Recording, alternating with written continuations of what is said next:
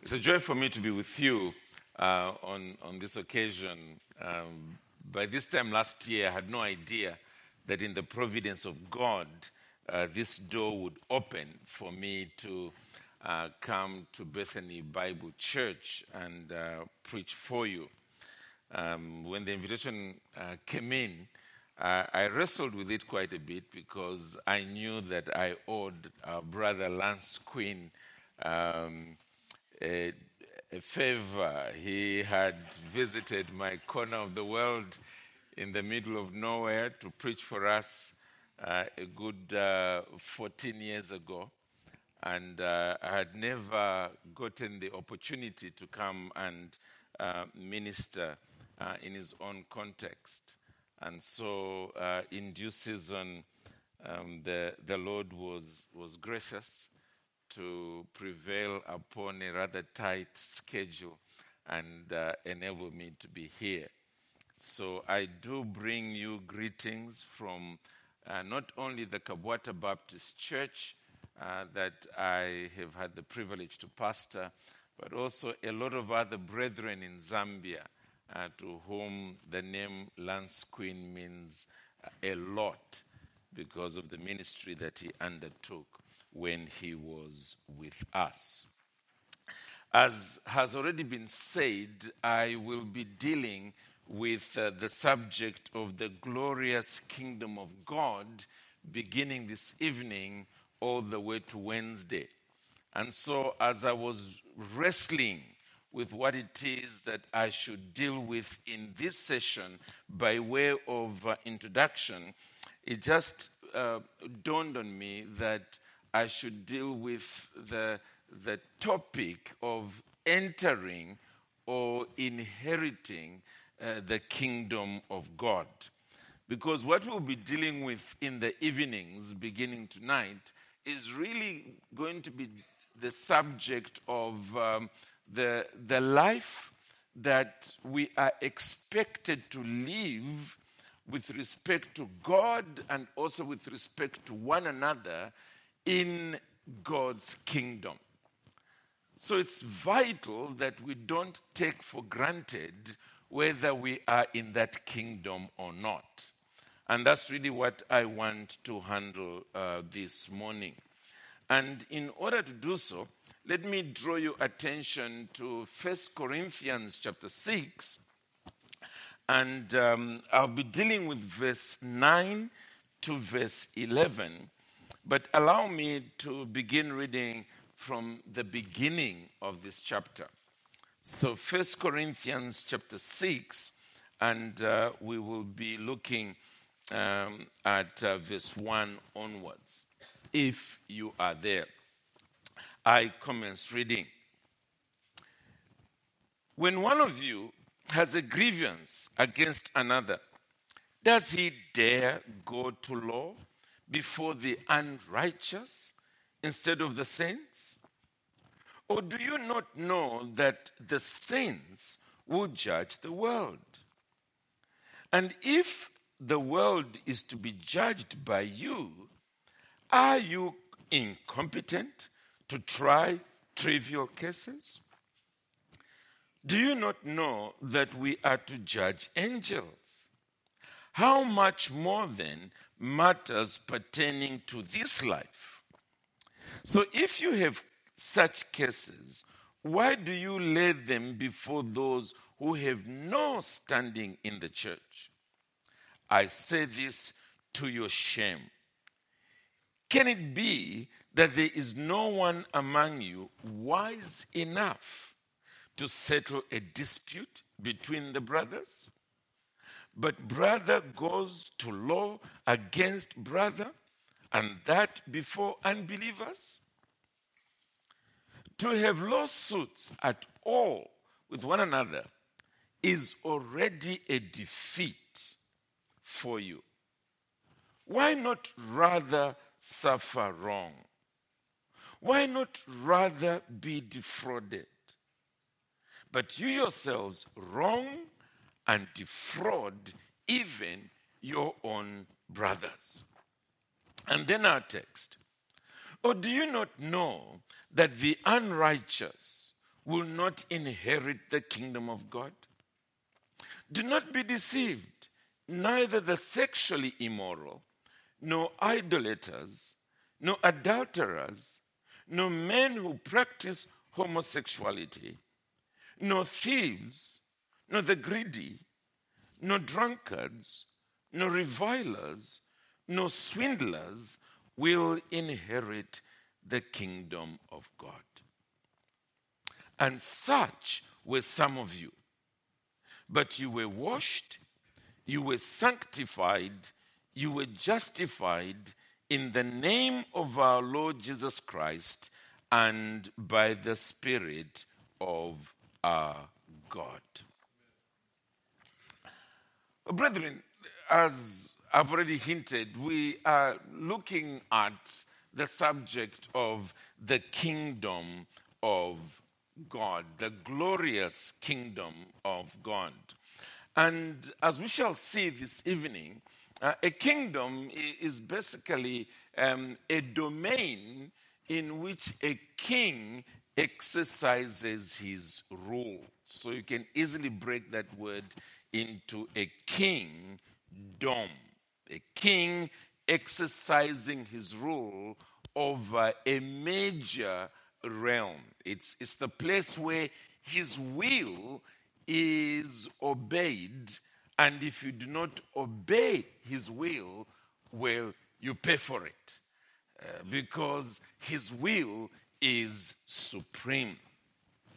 Now, when we think in terms of the spiritual realm, we tend to think in terms of two major kingdoms.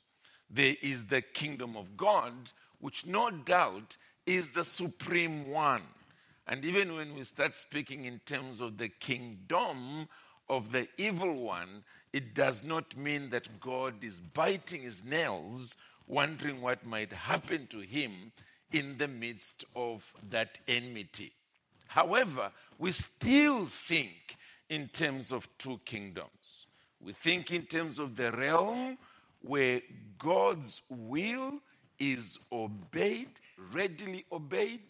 And then we also think in terms of the realm where God's will is opposed, it is rebelled against, not only by him who rules it, but by all the subjects that are within. The sad reality is that all of us are born in that realm that is in rebellion against God. And consequently, the most important change that must ever happen to all of us before we die is that we must make that transition from the first kingdom under enslavement to Satan, to the world, and indeed to our own flesh, and moving over into the realm where we are ready, willing, loving subjects of the living God. And that's what I'm really dealing with this morning. It's the question, have you made that transition yet? Because remember, it is the most important.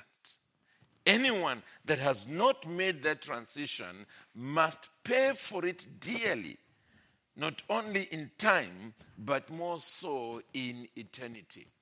Because God has made it plain that there is a place where he will send all who are on the wrong side of his rule. It is the place called hell. It is the place ultimately referred to as the lake of fire, in which the worm does not die. In other words, you continue to exist, but you are in torment in that fire. Surely, if you love yourself in any normal way, in any normal degree, you will want to seek after your own joy and your own comfort. And that's only when you deal with this transition, moving from this one kingdom into the next. And it is this movement from one kingdom to the other that the Apostle Paul is dealing with in this passage of Scripture before us. Whereas in the evening I'll be dealing with Romans chapter 14, this particular one is in 1 Corinthians. And I've deliberately come here primarily because the Apostle Paul was dealing with a very religious situation. And not only religious in terms of people worshiping some kind of deity, but religious in terms of people being within the Christian church. And yet, at this point, the Apostle Paul is very concerned about the matters that he's been hearing from this church that he was involved in establishing. So the fault is not with the gospel message that was preached there. The fault is not even with those who labored initially to plant this church. Rather, the fault is more to do with the context in which individuals are living, and that is in this case in Corinth, and individuals still exhibiting something of the deeply ingrained sinful habits that were there within their background and within their community. So, for instance, there was the divisions that we've just read about earlier in chapter 1, where the divisions were all related to the various leaders that had labored within the context of the church in Corinth. Where did that come from? It was coming from the Greek and Roman background, where they largely were followers of great orators.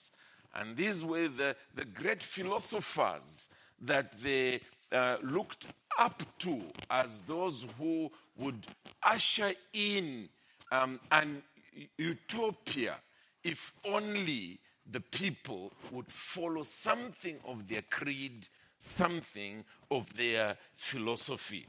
And so that kind of background found its way right into the church. So that everybody was basically saying, I belong to this great orator, and I belong to this great leader, and I belong to this great philosopher. And of course, the Apostle Paul is heartbroken by what he's seeing there, or what he's hearing from there. Because the Christian church is about Christ. That's all. It's just Christ. And so he asked those questions we saw earlier. He also deals with issues of sexual immorality. And as we saw a little earlier on, he also deals with lawsuits among believers. And the rest of the book brings out a lot more of the kind of news that Paul already had at the back of his mind as he was writing this epistle. And the main point he wanted to draw out was this, that where there is genuine Christianity, where the gospel has had its rightful impact, or, to borrow the picture that we're dealing with here, where an individual has moved from the kingdom of darkness to the kingdom of God's marvelous light, there is a moral transformation because of the nature of God and the very nature of his salvation.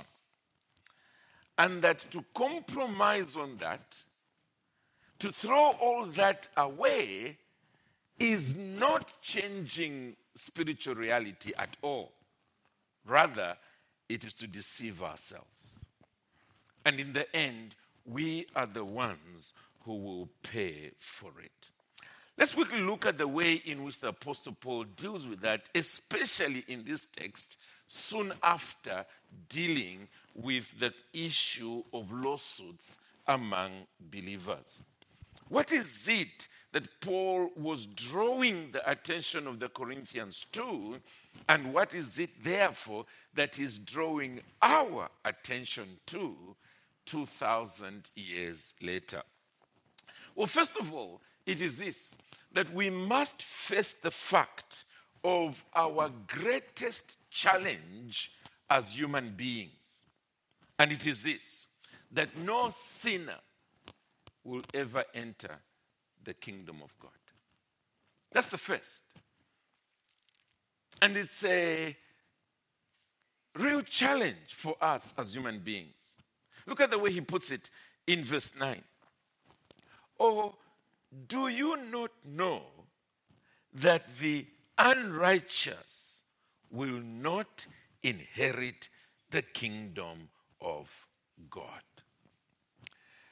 Now, if there's any truth that finally causes individuals to wake up, despite having a religious, church-going background, it is this. When they suddenly realize that, in fact, the God who is there is a God who hates sin with absolute hatred. He is a holy God. He cannot dwell with sin.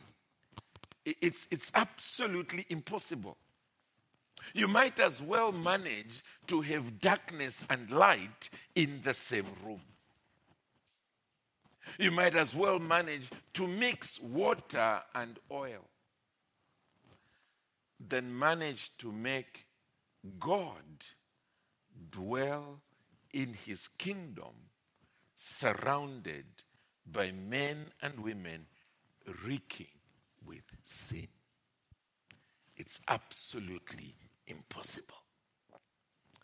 Don't you know, the Apostle Paul asks, that the unrighteous will not inherit the kingdom of God? It's not only because God is holy, it is also because God is just. In other words, he doesn't just dwell in a context of holiness, but he must punish sin. It's his very nature. It is part of the very throne on which he dwells. God would not be God if he did not punish sin. Because of that, therefore, it is absolutely unthinkable that sinners would enter into his heaven and dwell with him there. Now, those of us who are brought up in a church context, this is a thought that should really smoke out any form of false Christianity. Because growing up in church, we tend to be like Pharisees in the days of Jesus. We tend to be like whitewashed tombs or graves, looking very beautiful on the outside. But actually, we are downright hypocrites. Still individuals who are surrounded by sin, except it's hidden away from the people who should not know that this is the life that we are actually living. And that's the kind of situation that the Apostle Paul was dealing with here. He was dealing with people who are already in the church.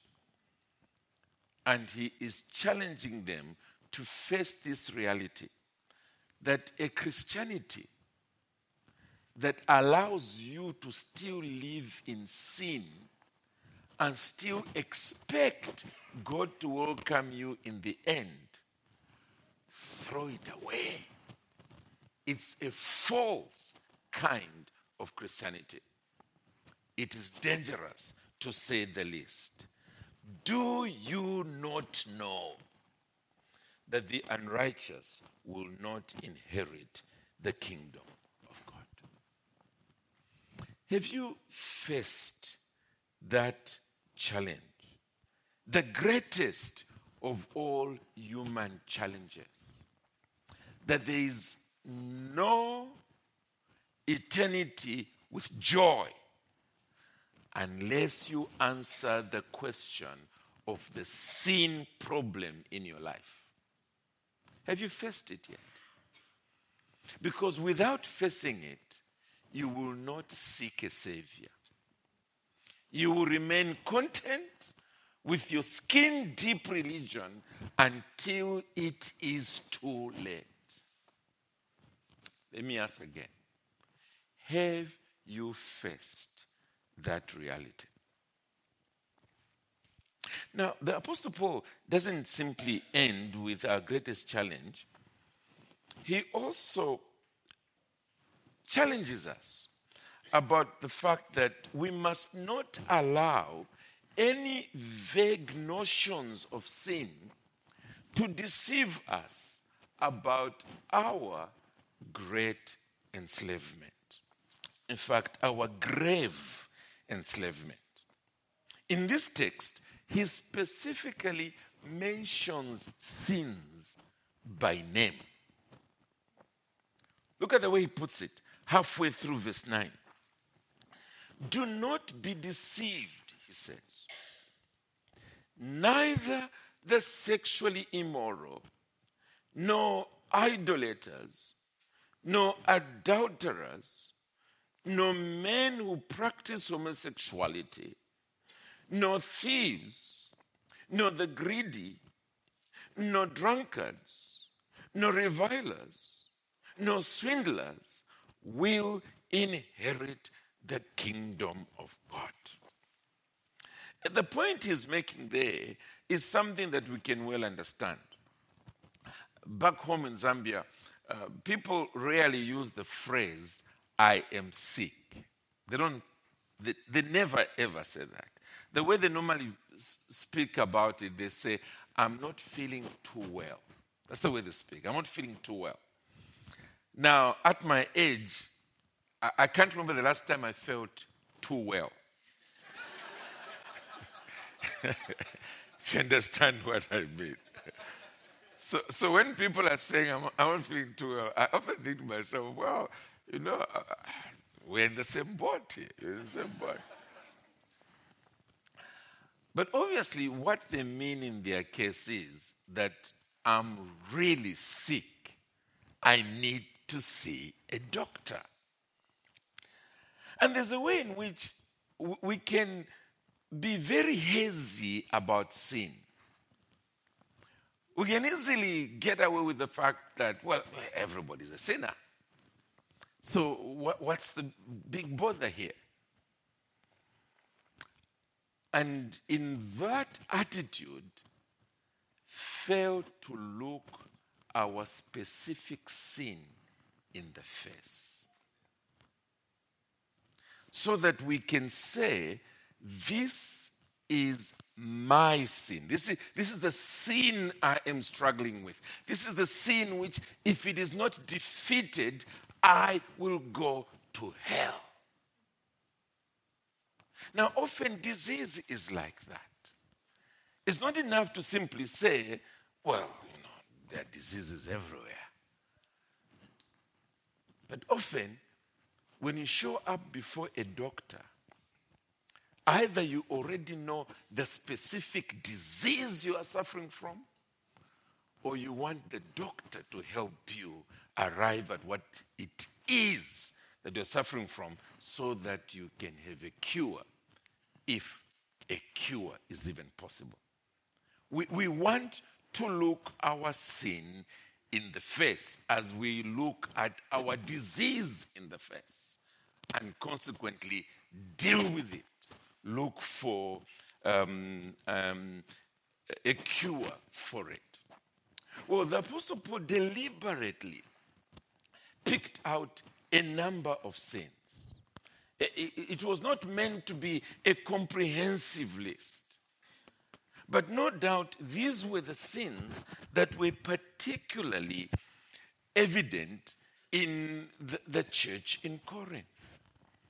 We know, for instance, the issue of sexual immorality was clearly there. The issue of adultery and so on. The issue of greed was clearly there. The issue of swindling was clearly there. These are some of the sins that have already been mentioned in the earlier chapters. As you go into the latter chapters, you come across the sin of drunkenness, for instance, around the love feast and the breaking of bread. So he's simply pulling out some sins that he knew would have been present among the Corinthians as they were, including those who were now in the context of the church.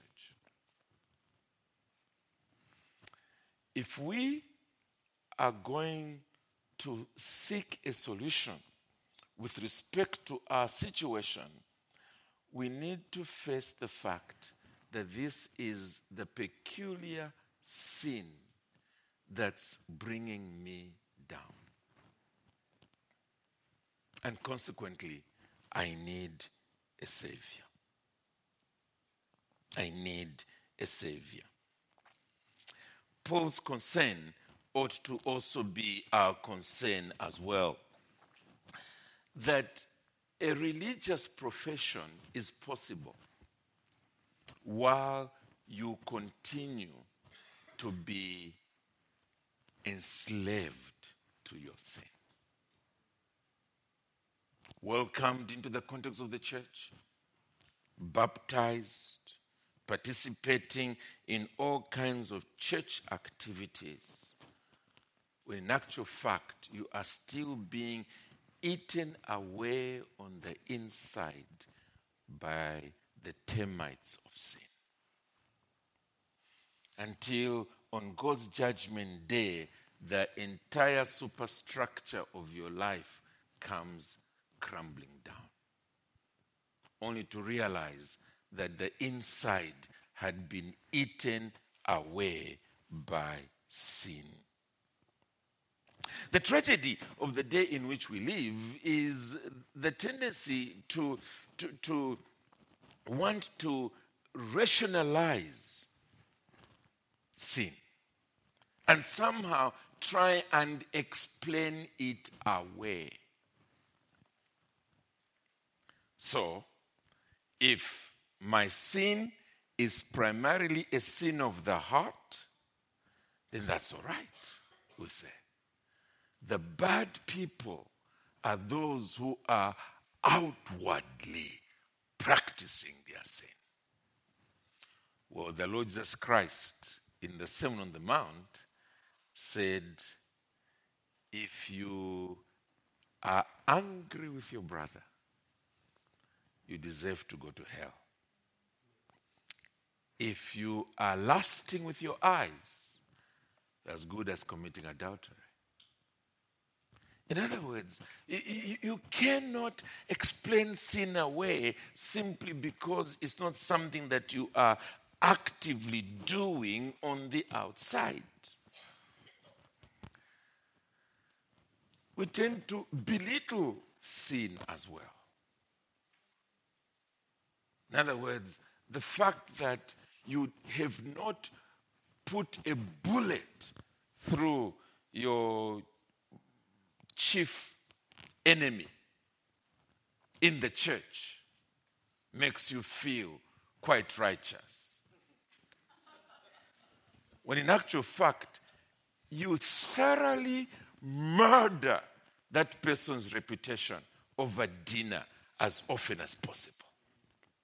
So, again, instead of facing the fact that sin has captivated my heart, and I need to be liberated, we look at the serial killers and say, those are the ones who will go to hell.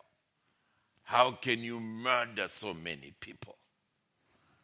When in actual fact, we are doing the same in our own lives. Another way in which we do it is often to justify our sins by the fact that it's a reaction. Someone has offended me.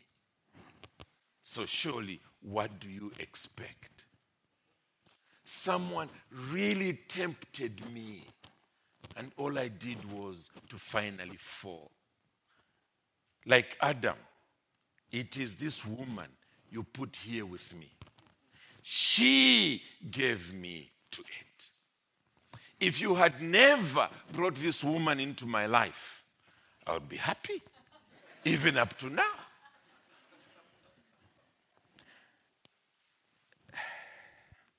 That doesn't help.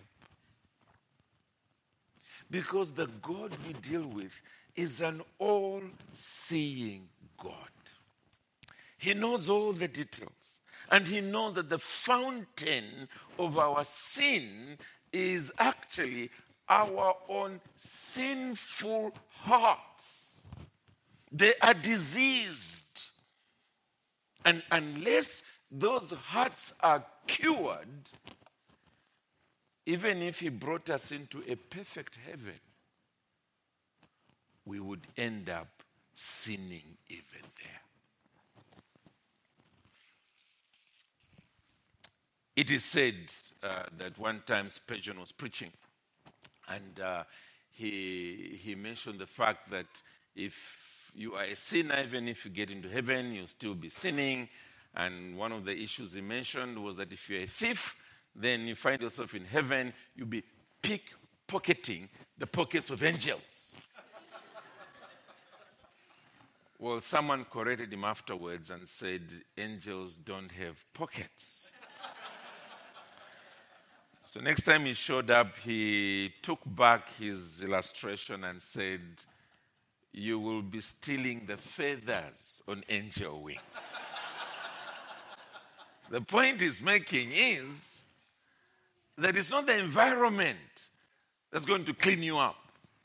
If you are a sinner, you will sin anywhere. So stop blaming the environment. It's the heart.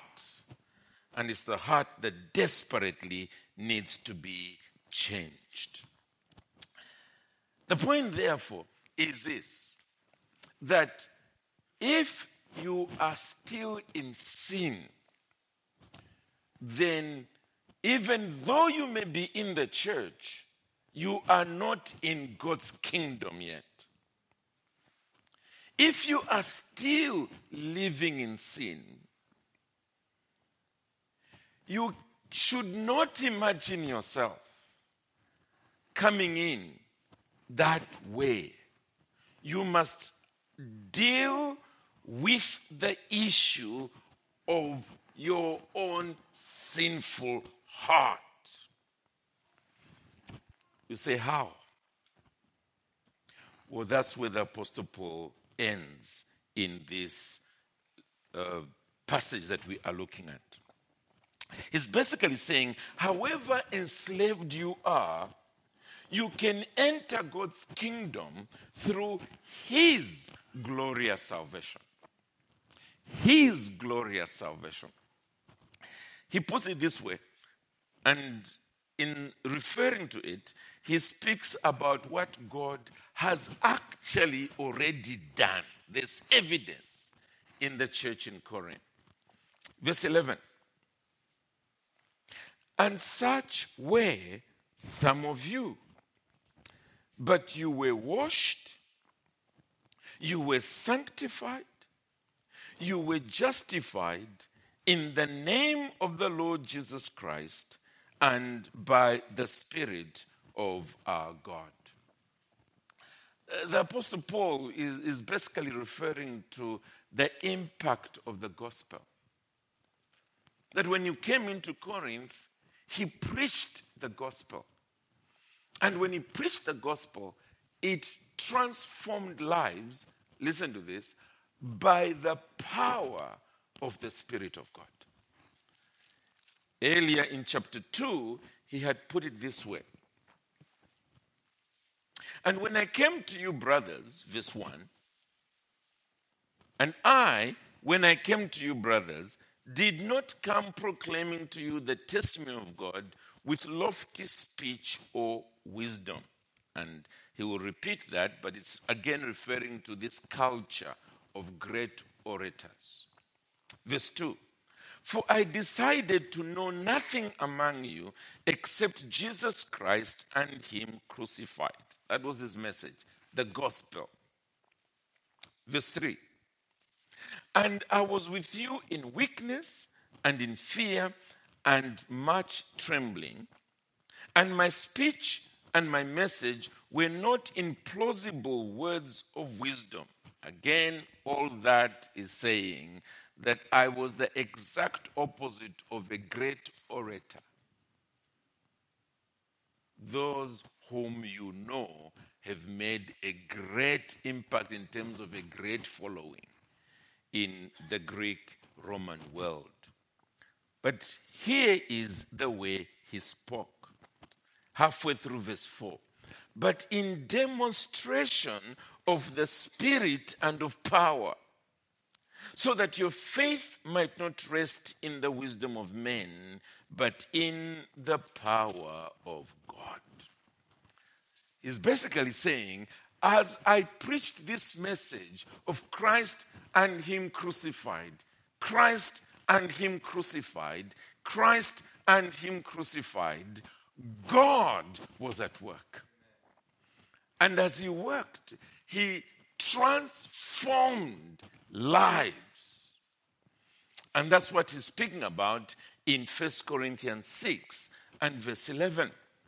When he says, you were washed, you were sanctified. That's referring, no doubt, to the work of the Holy Spirit. The work of regeneration, where the Spirit of God takes out of you your sinful heart, your heart of stone, and puts into you a new heart, a heart that is malleable, a heart that responds, gladly responds to God and his word, a heart that wants to obey God, to serve God, to love God, to worship God. This new heart, this is the washing that was taking place under the sound of the gospel. But the Spirit of God did not end there. He also came to dwell in the hearts of believers. And as he comes to dwell in the hearts of believers, he then begins to do the work of sanctification, making believers more and more godly, more and more holy, which is really what the word sanctify means. It means to make holy. So the washing is really a picture language. It's talking about a cleaning, leaving behind the dirt, and consequently being clean. And then the sanctifying is really the spiritual term. And the two coming together shows how those whom God saves, he morally transforms. One of the challenges I often have when I'm doing personal evangelism is that I visit individuals quite a lot. I'm working away at the various hiding places that they have, because most Zambians tend to be religious. And I find that somewhere along the way, they often comment something like this, that, you know, I'm making progress. Keep coming. Keep coming. And I have to say to them, look, it's not a sort of slow process that we're talking about here.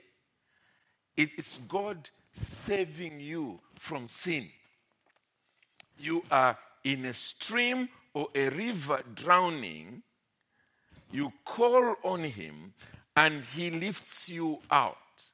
So what I want to know from you is not whether there are steps of progress. It's, are you still in the river or are you out of it? Has he washed you? And if he has, can you speak in terms of this work of sanctification having begun in a very solid way?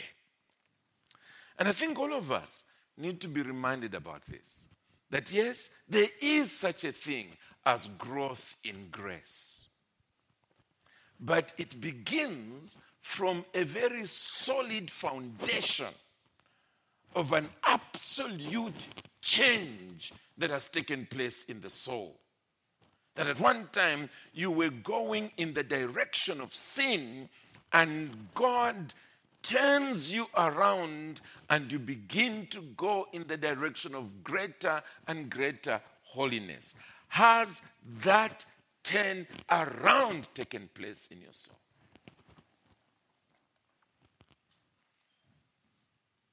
It's the work of the Spirit. It's the work of the Spirit. And there isn't a single Christian on the planet where this hasn't happened. And there are a lot of church members, yes, but not Christians. Because that's the way in which you go from the kingdom of darkness into the kingdom of light, from the kingdom of Satan into the kingdom of God. It is this washing and this sanctification. And then Paul also refers to the work of the Son of God, and that is our justification. And such were some of you, but you were washed, you were sanctified, you were justified in the name of the Lord Jesus Christ and by the Spirit of our God. God not only cleaned your heart, gave you a new direction, but he also cleaned your record in heaven and put the righteousness of his own Son there. So that when God looks at your record, he sees the righteousness of Jesus Christ and not so much your own righteousness. But the thing I want you to notice as we hurry on to close is that these two must go together. And that was the burden of the Apostle Paul.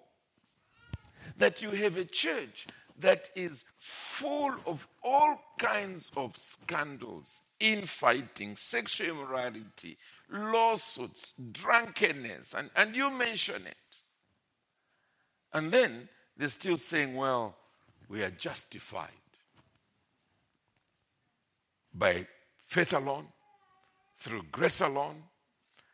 And Paul is saying, well, that's half the story. If God has changed your record in heaven, he must have also changed your heart on earth. The two go together. And let nobody ever deceive you that God does half jobs. He doesn't. He does a full job. So then, we are all born in this other kingdom, the kingdom of darkness, the kingdom of Satan. The question is, have you made the transition yet? Has what the Apostle Paul says here happened to you?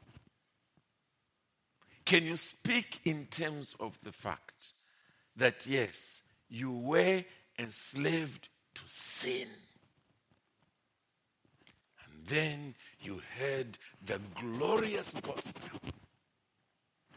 And having heard it, you cried to the Savior to save you. And by his Holy Spirit, he did a complete transformation and made you a new person. So that now you are in the kingdom.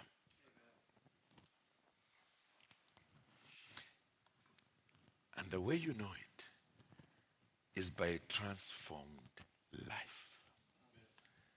A life that deliberately fights sin within. A life that deliberately wants God to be glorified in you. Has that transition happened? I don't want us to begin this evening on the assumption that you are in the kingdom and that we start talking about life in the kingdom, when in actual fact, you may still be on the outside. I want all of us to speak about life in the kingdom because we are in that kingdom.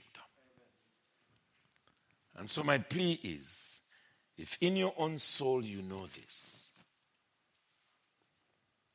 that whereas on the outside people may still think all is well, on the inside you know that you are full of dead men's bones. Cry to Christ. Plead with him that he might save you, that he might wash away your sin, that he might bring you into God's glorious kingdom. Let's pray. Our Father in heaven, thank you that your salvation is real, that you really do save sinners through the cross and through the work of your Spirit. Thank you that many of us can testify of the years we spent in vanity and pride when we cared not that our Savior was crucified, when we knew not that it was really for us he died on Calvary. Thank you for the day when we learned about our sin, when we cried to the Savior and experienced that glorious moral transformation. Oh, how we pray that if there is any among us, even now, that cannot speak about meeting with this physician, being very conscious, painfully conscious of sin, and then going away a new man, a new woman in Christ, that today might be that day of salvation. Oh Lord, hear us, we pray, in Jesus' name. Amen.